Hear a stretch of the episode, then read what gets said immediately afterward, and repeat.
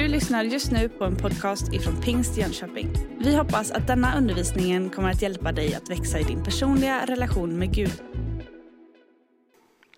Hoppet är grundläggande för alla människor i alla kulturer.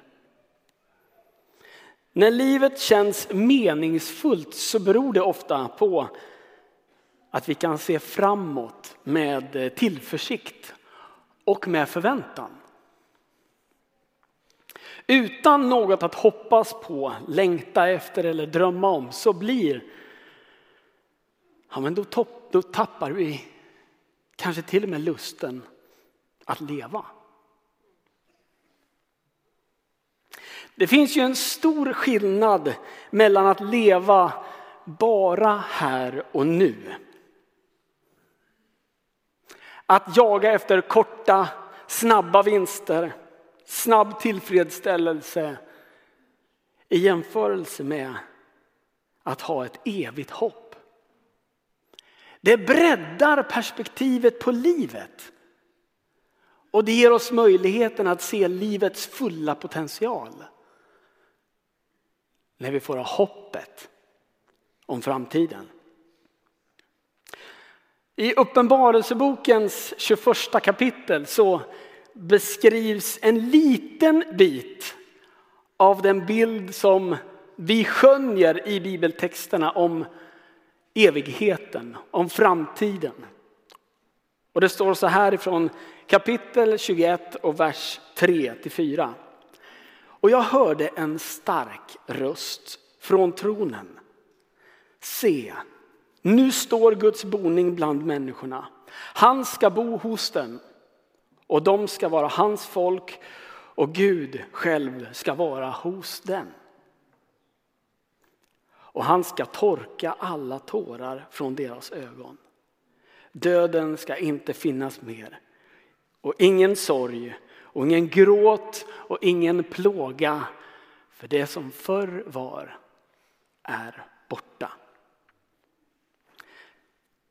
Det här är en glimt av det eviga hoppet som vi som troende och som kyrka får bära och som hela mänskligheten erbjuds att få smaka på och bära. Världen är inte ett meningslöst spel. Det här är Bibelns budskap. Det är inte ett meningslöst spel i avsaknad av hopp. Nej, Världen skapades av Gud med en tanke och har ett mål. Jag vet inte om du har, som jag ibland får vara med och göra, att man får se en skillnad i en människas liv. Om du möter en människa som tappat hoppet, blicken är tom, nästan till apatisk, man har tappat gnistan och glädjen i livet. Och att sen möta samma person senare som har återfått hoppet, som har upptäckt livet igen. Det är som en sensationell upplevelse. Det är en sån otroligt stor skillnad. Tänk att det, det är samma person. Det är samma kroppsdelar. Blicken är inte tom eller uppgiven längre utan är fylld med glädje, tillfredsställelse, tacksamheten får uttryck till och med i ansiktet och det som Bibeln talar om livets eller som själens spegel. Som blicken får vara, har fått ett nytt liv. Tänk vilken skillnad det kan få vara att få möta en människa i de två olika skedena av livet.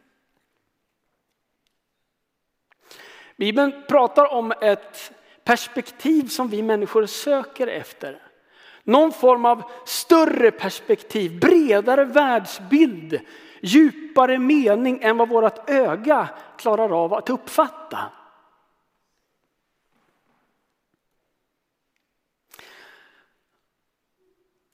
Vi söker på något vis efter något större. Och även om vi kan ha hittat en meningsfull tillvaro. Med glädje och frid, kanske till och med hittat en tro på Gud Så att vi har fått en bredare bild av vem Gud är och vad mänskligheten och hur det sitter ihop på något vis. Vi har funnit något hopp. Så kan det ändå vara så att den här helgen, allhelgonahelgens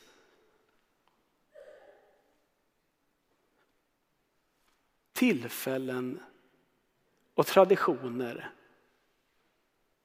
hjälper dig och mig att minnas ibland fantastiska minnen av de människor som har gått före oss. Men ibland också tuffa och svåra tider i vårt liv och i andras liv. Det är som att döden mitt i den där tillvaron är som den objudne gästen som kliver på och överraskar oss. Även om vi kanske har försökt att förbereda oss väl så kommer den där som en objuden gäst. Och en allhelgonahelg som denna så kan den göra oss påminda om det.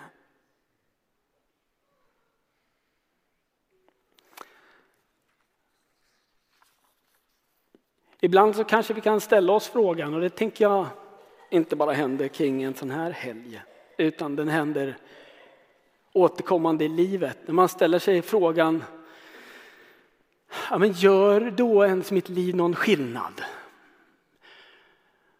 Om döden liksom ändå, om det ändå tar slut allt det här, vad påverkar jag i längden, i det stora hela?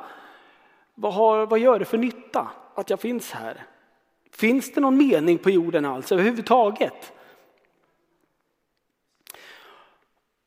Om nu döden får sista ordet så kan livet kännas meningslöst periodvis. Men då är frågan om döden har sista ordet. Har döden sista ordet? Döden den påverkar oss förr eller senare, så är det. Det är den ultimata statistiken. En av en dör till slut. Vi möter det förr eller senare. Kistan kan sänkas ner, begravningen händer och det känns så slutgiltigt. Och det är det ju också. Om inte det är så att Jesus Kristus har dött och uppstått och lever igen. Då har ju döden besegrats.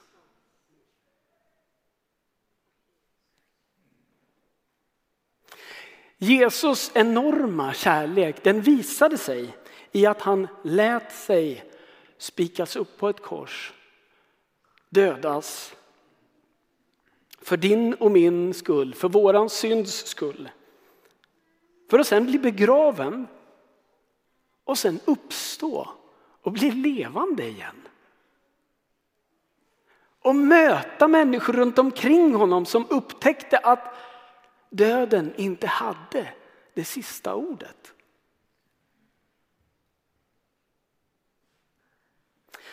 Det här är ju någonting som har kraftfullt påverkat hela historien. Hela historien, det som ligger bakom men också det som ligger framför. Det påverkar också vår syn på framtiden. Bibelns berättelse det ger oss ett annat perspektiv på döden som inte ser att det är det ultimata slutet utan detta verkar kunna vara en port in i det eviga livet tillsammans med Jesus Kristus.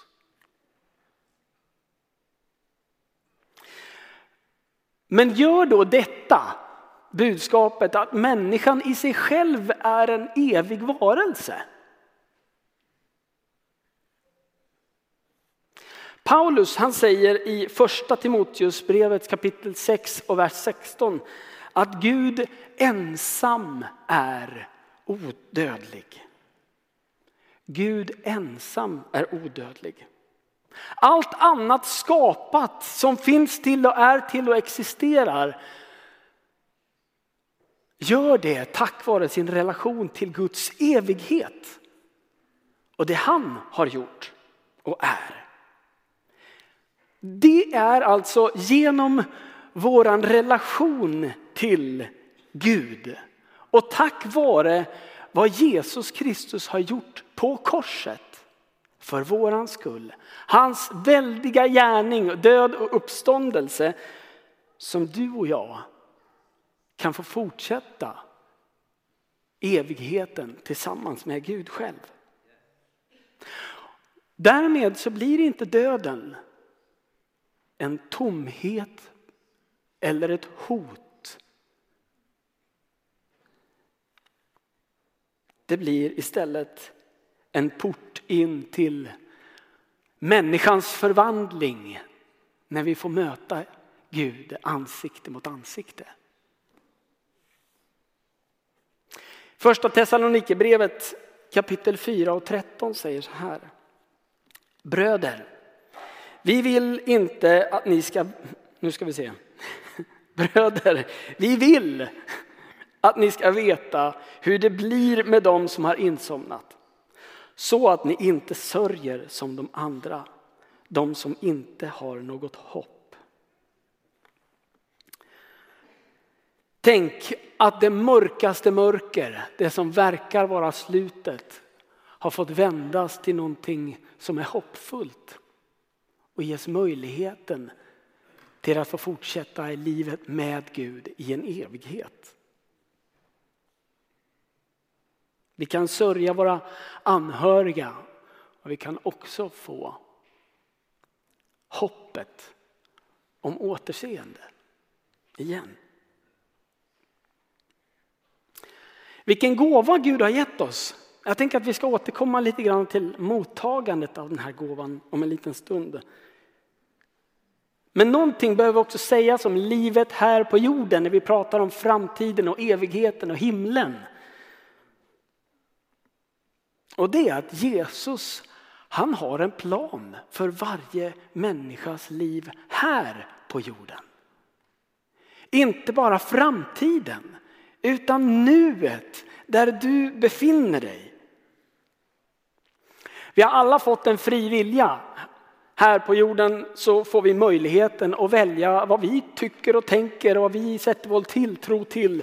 Om vi vill ha med Gud och Jesus att göra överhuvudtaget eller inte alls. Det är vårt val. Det är ingen som har tvingat det på oss. Utan det är din och min möjlighet att få välja och ta ställning. Men Gud själv, han vet att ditt liv har ett värde redan här på jorden.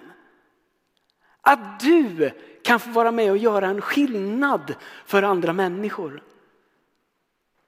Att du i relationen med honom kan få fortsätta och få bli den där människan som du vill vara. Det är Guds perspektiv på dig. Han vill ditt absoluta bästa. Men hur kan vi veta att Gud där uppe någonstans sätter värde på en enskild person? Men vi får luta oss än en gång på de bibeltexter som beskriver, till exempel ifrån Johannes evangeliet kapitel 3 och vers 16. Ty så älskade Gud världen att han utgav sin enfödde son för att var och en som tror på honom inte ska gå under utan ha evigt liv. Jesus Kristus väljer alltså att dö på korset för varje människas skull. Din och min skull. Så högt värde sätter han på dig. Guds perspektiv är som sagt att han har en plan för dig. Han har en målbild om att han ska finna dig. På djupet. Oavsett om du har gått i kyrkan massor i livet eller inte. Så blir man inte mer kristen bara för att man sätter sin fot i en kyrka. Någon sa lika lite som man blir en hamburgare när man sätter sin fot på McDonalds. Det här handlar om hjärtats överlåtelse och tro. Det är ditt och mitt val. Och man kan gå till kyrkan hela livet men ändå missa relationen med Gud. För det är inte någonting som bara kommer per automatik utan det är någonting som händer när du och jag tar ställning. Sen tror jag att det finns en skatt i att få vara med i församlingen. Jag tror att det tillhör på något vis Guds tanke och plan för våra liv. Så jag vill inte säga någonting dåligt om det inte. Ni vet, jag är ju pastor för allt i världen. Jag jobbar ju här till och med. Jag älskar församlingen.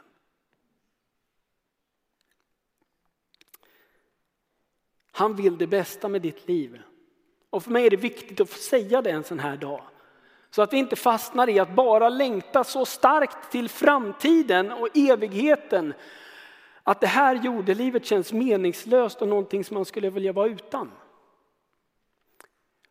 Och du kanske finns här som har gått i sådana tankar i livet. Eller kanske går där med dem just nu. Och då vill jag hälsa till dig från bibeltexten och från Gud själv att du har ett värde.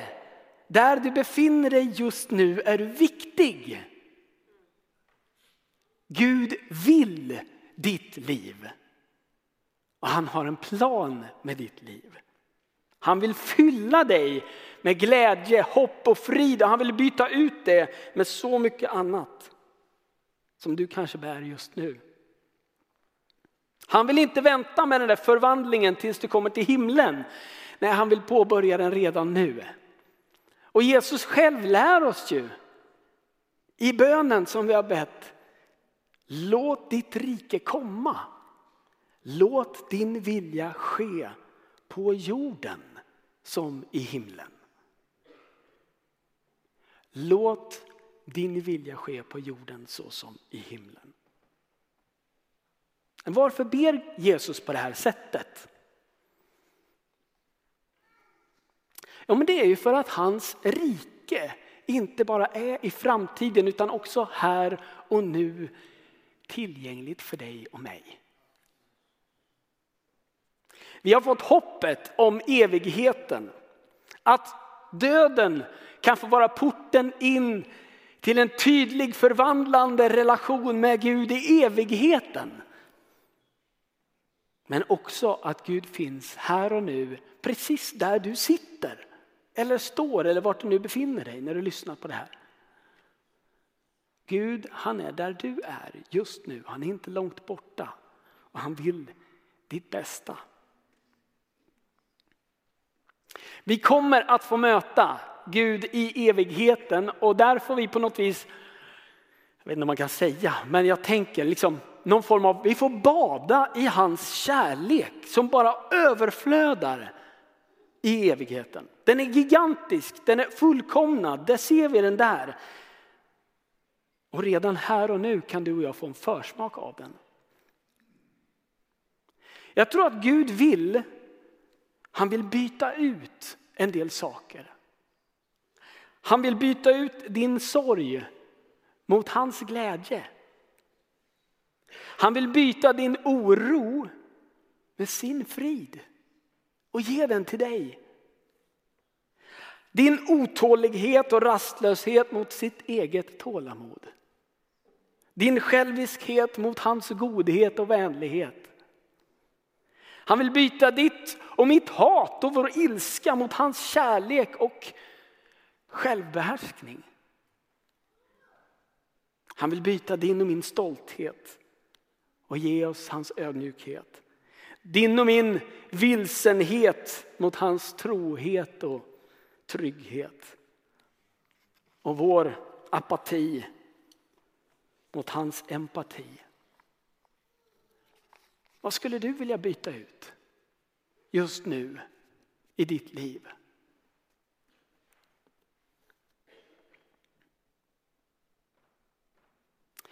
Att vara en kristen, det är att tillhöra ett folk som inte styrs av rädslan.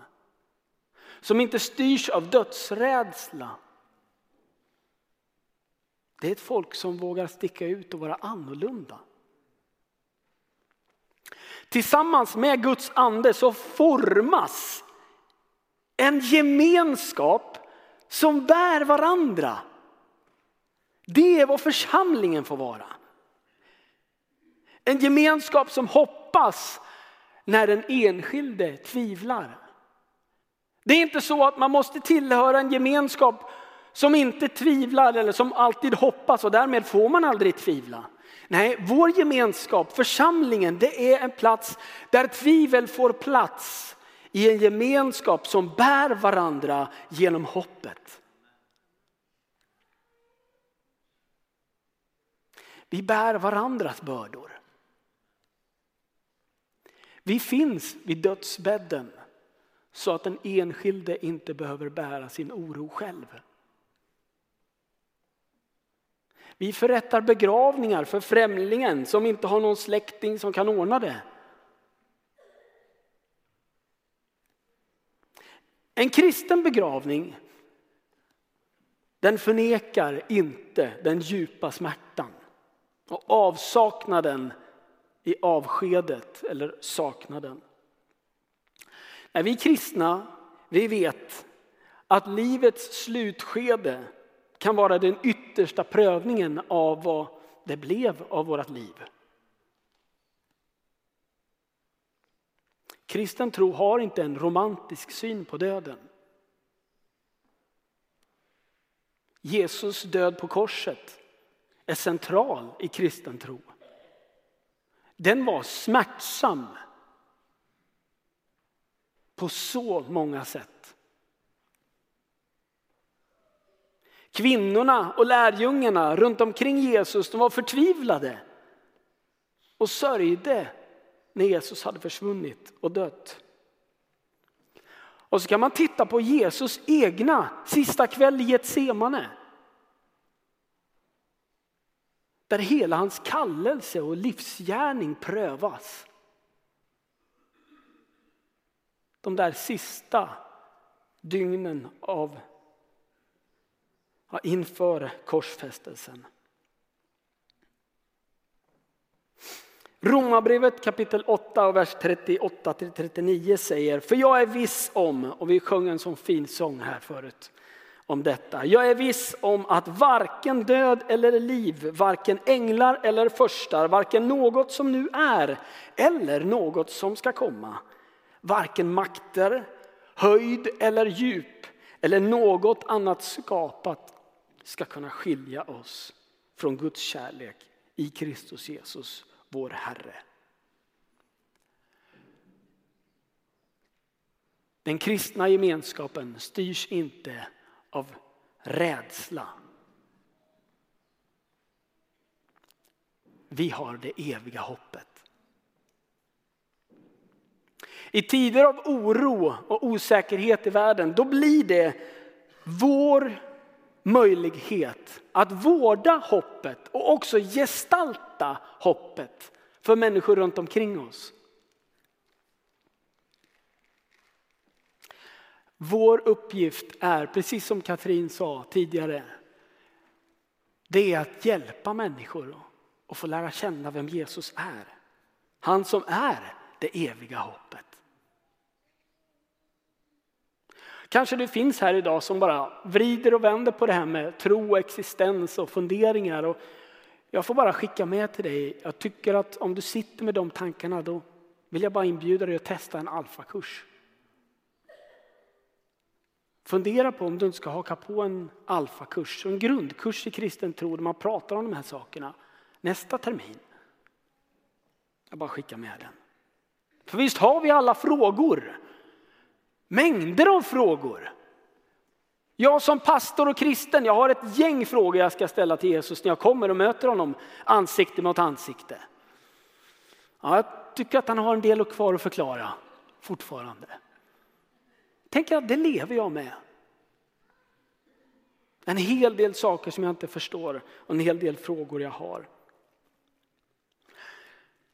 När det kommer till liksom framtiden och evigheten så är det ju så att kristna har alltid förstått att vi är begränsade av vårt förnuft.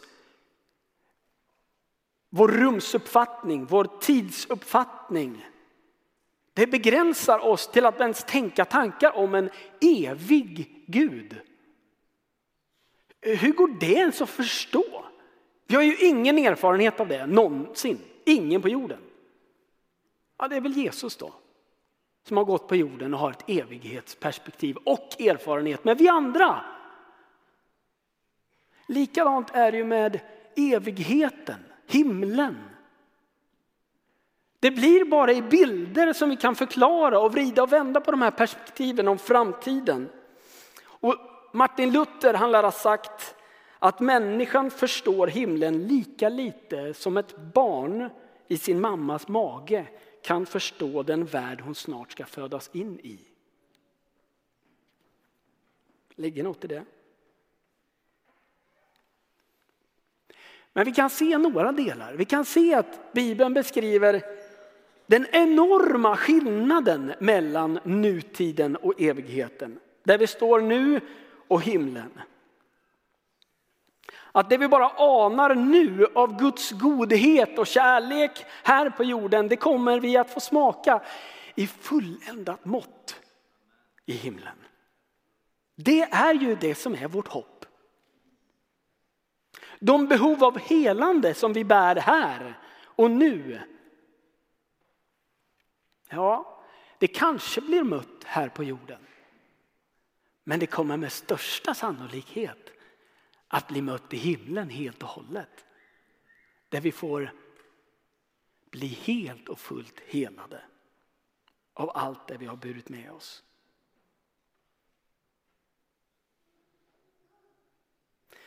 Uppenbarelseboken 21, jag läser det igen, från vers 4. Och han ska torka alla tårar från deras ögon och döden ska inte finnas mer och ingen sorg och ingen gråt och ingen plåga. För det som förr var är nu borta. Bibeln beskriver den enorma skillnaden men den beskriver också kontinuiteten mellan nuet och framtiden. Så är det också. Det finns likheter. Lärjungarna som mötte Jesus när han hade uppstått i sin uppståndelsekropp kände ju igen honom. Det fanns märken i händerna och fötterna och i hans sida. De såg att det var Jesus. Och det verkar som att vi i himlen kommer att kunna känna igen varandra för att där och då kunna dela gemenskapen, glädjen att vara inför Guds ansikte.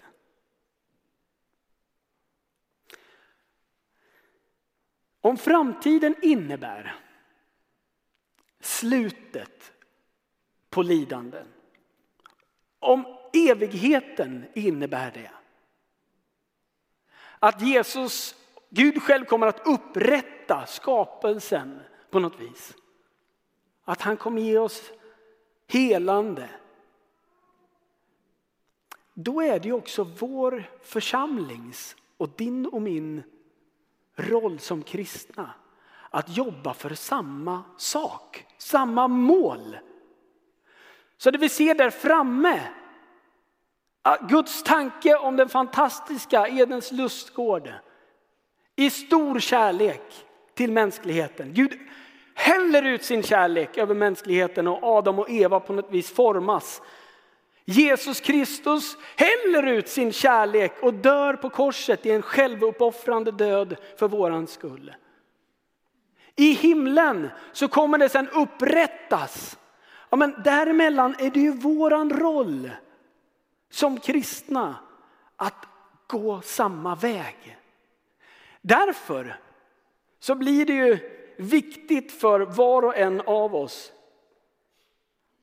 om slutet och framtiden innebär eller om framtiden innebär slutet på rätt, orättvisor och svält, ja men då är det också vår kyrkas uppgift att sätta ett evigt värde på att hjälpa den svältande och den förtryckte.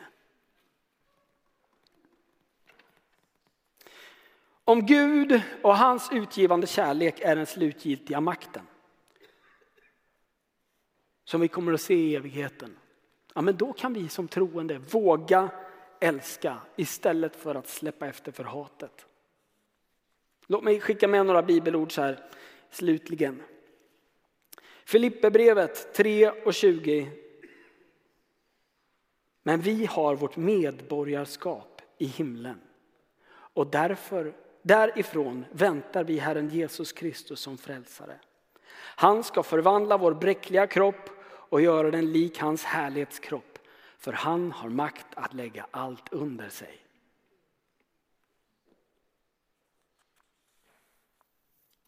Samla inte era skatter på jorden där rost och mal förstör och där tjuvar bryter sig in och stjäl. Samla era skatter i himlen där varken rost eller mal förstör och där inga tjuvar bryter sig in och stjäl. För där din skatt är, det kommer också ditt hjärta att vara. Matteus 5 och 10. Saliga är, de som, saliga är de som blir förföljda för rättfärdighetens skull, för de tillhör himmelriket. Saliga är ni när människor hånar och förföljer er och ljuger och på allt sätt eh, och, på, och säger allt möjligt ont om er för min skull. Gläd er och jubla för er lön är stor i himlen. På samma sätt som man förföljde profeterna före er. Hmm. Jesus han sa några viktiga saker på randen, när han, randen till döden, när han hängde på korset. Och ibland så är ju de sista orden otroligt viktiga.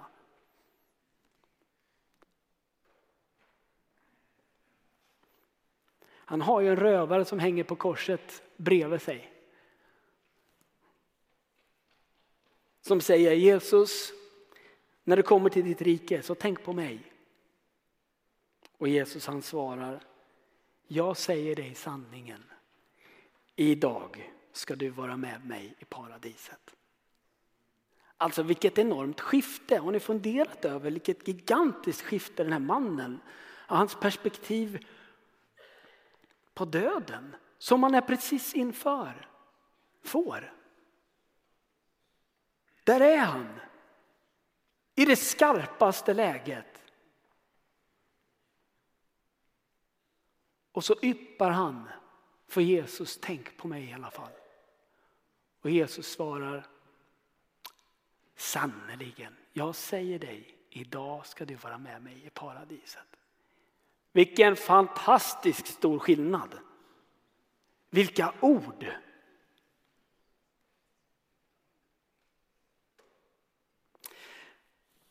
Jesus han har ju vunnit seger på korset och gett oss hoppet om evigheten. Och han ger oss en försmak av hans rike här och nu. Om du känner idag att du skulle vilja ta emot Jesus i ditt hjärta.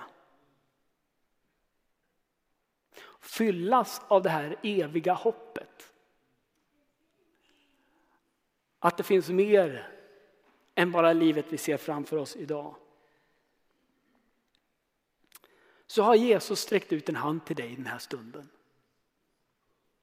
Och jag tror att han på något vis knackar lite grann på ditt hjärtas dörr och du har ett eget val som du gör. Det finns inget tvång att göra det nu. Men jag vill ändå ge dig möjligheten att alldeles strax få be en bön tillsammans med några fler och jag kommer läsa den högt. Vi kan lägga upp den där bönen på skärmarna redan nu. För jag tror, om ni klarar av att inte läsa den riktigt än, så ska jag bara säga någonting innan.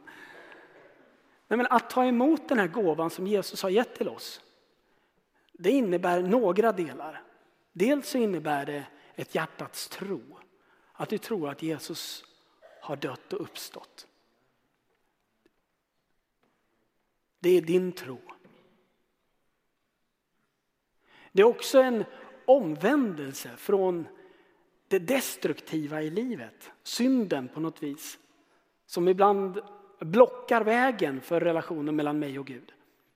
Så det destruktiva som du vet du har i livet, vänd ifrån det och vänd dig istället till Jesus. Sätt din tilltro till honom istället för till det som har kunnat kontrollera eller du har tidigare haft som trygghet. Så sätt din tilltro till Gud först och främst. Så tron på Gud, omvändelsen ifrån det som ligger bakom. Och sen så vill jag också uppmuntra dig att faktiskt bli döpt. För det talar Bibeln om. Att om du har en tro på Jesus så låt dig bli döpt. Och tillhöra en gemenskap, en församling. Där vi bär varandra genom tvivelet. Tack vare hoppet. Nu ska du få kika lite grann på, på, på den här texten igen. Och sen tänkte jag att jag skulle läsa den här. Och du som har en tro, du får hemskt gärna läsa med. Um, om du vill. Högt liksom. Det finns ingen press på att nu ska alla göra det och nu ska vi se vem som läser och vem som inte läser. Utan nej, du får läsa om du vill. Och vill du bara tyst låta den här få följa med i din, i din tanke så hör Gud dig då också. Vi ber. Jesus, jag vill ta emot dig i mitt inre och lära känna dig. Jag tror att du Jesus uppstod och nu lever och älskar mig. Förlåt mig för det dåliga jag har gjort i mitt liv. Hjälp mig att bli en mer kärleksfull människa än vad jag är. Gör mig mer lik dig. Låt det eviga hoppet om himlen få sjunka in och hjälpa mig att värdesätta livet jag har här och nu. Tack för att du Gud tar emot mig och fyller mig med din helige ande som får bli min hjälpare i livet. Nu är du min Herre och min ende Gud. Tack Jesus. Amen. Du har just lyssnat på en podcast ifrån Pingst Jönköping. För att få reda på mer om vilka vi är och vad som händer i vår kyrka så kan du gå in på pingstjonkoping.se eller följa oss på sociala medier via pingstjkpg.